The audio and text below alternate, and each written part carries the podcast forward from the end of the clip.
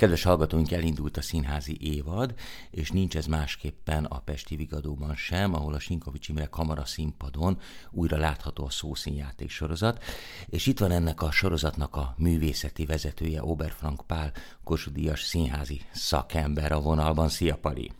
Szervusz, köszöntöm a hallgatókat. Mit láthatunk az idei évadban, már amennyit láttok előre ebből? Tulajdonképpen egy érdekes utazás lesz. Olá János Kenyérpusztítók című darabja szeptember 24-én. Egy picit visszatekintés, ugye Ruszt József rendezésében láthatták 71-ben ezt az előadást, amely uh-huh. akkor egy bátor munka volt, most már talán inkább segít abban, hogy eligazodjunk, meg behelyezzük magunkat abba a korba, amikor azért elég félelmes volt bizonyos dolgokat kimondani, vagy megszólalni, és ebben a magyar értelmiség ugye kereste az útját abban a világban. Hát ebben találkozhatunk, és szinte ugye emlékezünk Olá János csodálatos életművére és munkájára. Ebben az utazásban segít minket Dóci Péter, színművész Lázár Balázs, Szirtes Balázs, az előadást magát Kis József rendezi. Nagyon örülünk, hogy a néhány évvel ezelőtt, hát lassan sajnos már hét éve elhunyt költőre tudunk emlékezni, aki azért közismerten egy nagyon szeretetteli, humoros ember volt, így megismerhetjük egy kicsit az ő, ő kedvességét is. Aztán van egy következő előadásunk október 15-én, H. János, tehát ismét egy magyar szerző, Aha. Elem című darabja, ahol Mucsi Zoltánt és Kerekes Évát, két hát egészen kivételes, nagyszerű magyar színészt köszönhetünk a színpadon. Bérces László rendezte a darabot, akik szeretnek az ördögkatlanba járni, találkozhattak ebben az előadással, hiszen ott volt ennek a bemutatója egy idősödő házaspárnak a hétköznapjait láthatjuk, és, és ahogy ők, hát rengeteg emlék, a közös pillanatok, és egy picit már az elmúlás felé való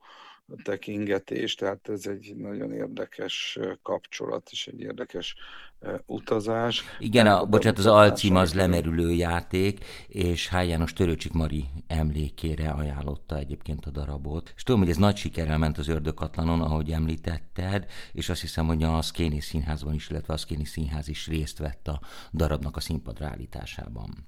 Ez könnyen lehet, bevallom őszintén, hogy amikor így válogattam az évet, és, és összeraktam, akkor még erről nem volt információm, de inkább az érdekelt nagyon, hogy ezt a két tényleg remek művészt, egy ilyen remek író munkájában bemutathassuk a Pesti Vigadóban a színház szerető közönségnek. Ha már szóba a válogatást, ugye itt a Sinkovics Imre kamara színpadon elsősorban kamara darabokat lehet látni, nyilván ez részben a méretei miatt van így, részint nyilván nincs akkora díszlet igény, és nyilván sokkal kisebb társulattal is színpadra állíthatóak ezek, ugyanakkor én azt veszem észre, hogy a közönség egyre inkább igényli ezt a fajta intimitást, amit mondjuk a Sinkovics Imre kamara színpadon is átélhet. Én is úgy érzem, hogy maga az épület, maga a hely szelleme, amit a Pesti Vigadó áraszt magából, nagyon vonzó, és ott azért, hogy az ember csak belép az épületbe,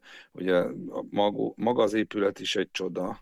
Hát igen. Ugyanakkor, amiket látunk ott esetleg, ha jobbra tekintünk, vagy balra egy-egy kiállítást is megtekinthetünk közben, és aztán annak, ennek a, az épületnek a minősége is, és a, ahogy, behasznál, ahogy használhatjuk a teret, a ruhatártól egészen a liften keresztül, maga ez a Sinkovics Imre kamaraterem egy annyira kultúrált, tiszta és, és, és kényelmes a nézőbarát hely, ahol aztán mire az ember leül, már annyi szépséggel találkozott, hogy nem is lehetne ide nem valami értékes kulturális csemegét adni, és talán az is használom ezt a csemege szót, mert itt valóban nincs lehetőség arra, hogy egy nagy szabású előadást mutassunk be, de arra igenis van, hogy valamilyen értéket, valami fontos ügyet képviseljünk, vagy esetleg egy olyat, amit egy kőszínház, vagy egy, egy repertoárt játszó színház nem nagyon emelhet be az életébe. Tehát ha most belegondolunk Olá János Kenyérpusztítók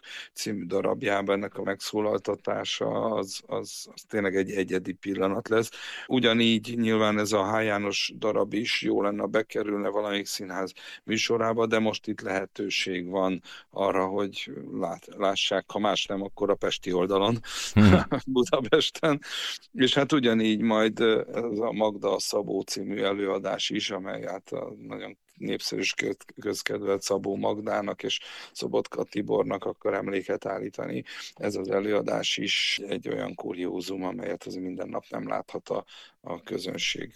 Ez lesz ugye november 12-én, és nagyon fontos szolgálati közlemény, hogy az előadások itt 17.30-kor kezdődnek, tehát nem a szokásos színházi 19 órás kezdés van, hanem a fél hat. Ezt jó mindenkinek megjegyeznie.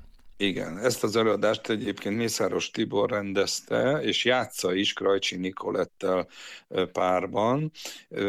Talán érdekes tudni Mészáros Tiborról, hogy ő most a Kaposvári Csiki Gergely Színház művészeti vezetője uh-huh. is, és egy nagyon komoly művész, úgyhogy nagyon örültem annak, hogy elfogadták a meghívást, meg be tudták éleszteni a sűrű életükbe, mert azért ez egy elég nagy logisztika is ezeknek az eladásoknak a, a színrevitele. És aztán, amikor jön a karácsony, akkor egy kicsit visszanyúlunk a hagyományokhoz, amikor a Kaláka együttes egy ilyen adventi ráhangoló koncerttel hmm. jelentkezett mindig, úgyhogy őket várjuk, de már a következő év lázában élünk, és égünk is, 2024-re is készülünk, tehát ez a Sinkovics Imre kamara színpad a következő évre is várja a nézőit, és most erre az időszakra is egy bérletet kínál.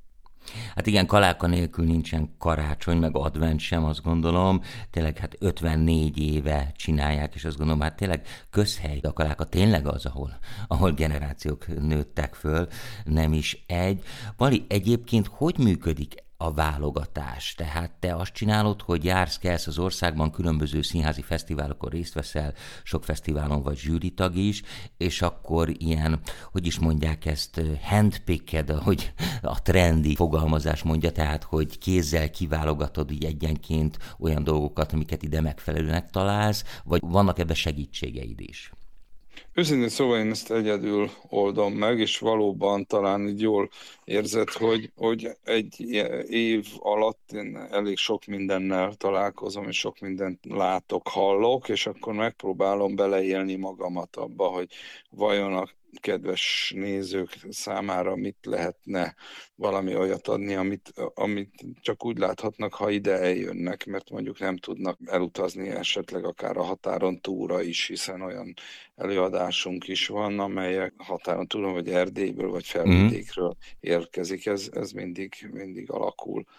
Úgyhogy miközben folyik az év, én nekem van egy kis Word dokumentumom, és oda egymás után írom be azokat az előadásokat, amelyekre úgy gondolom, hogy hú, na ez, ez, ez izgalmas lehet, ez érdekes lehet.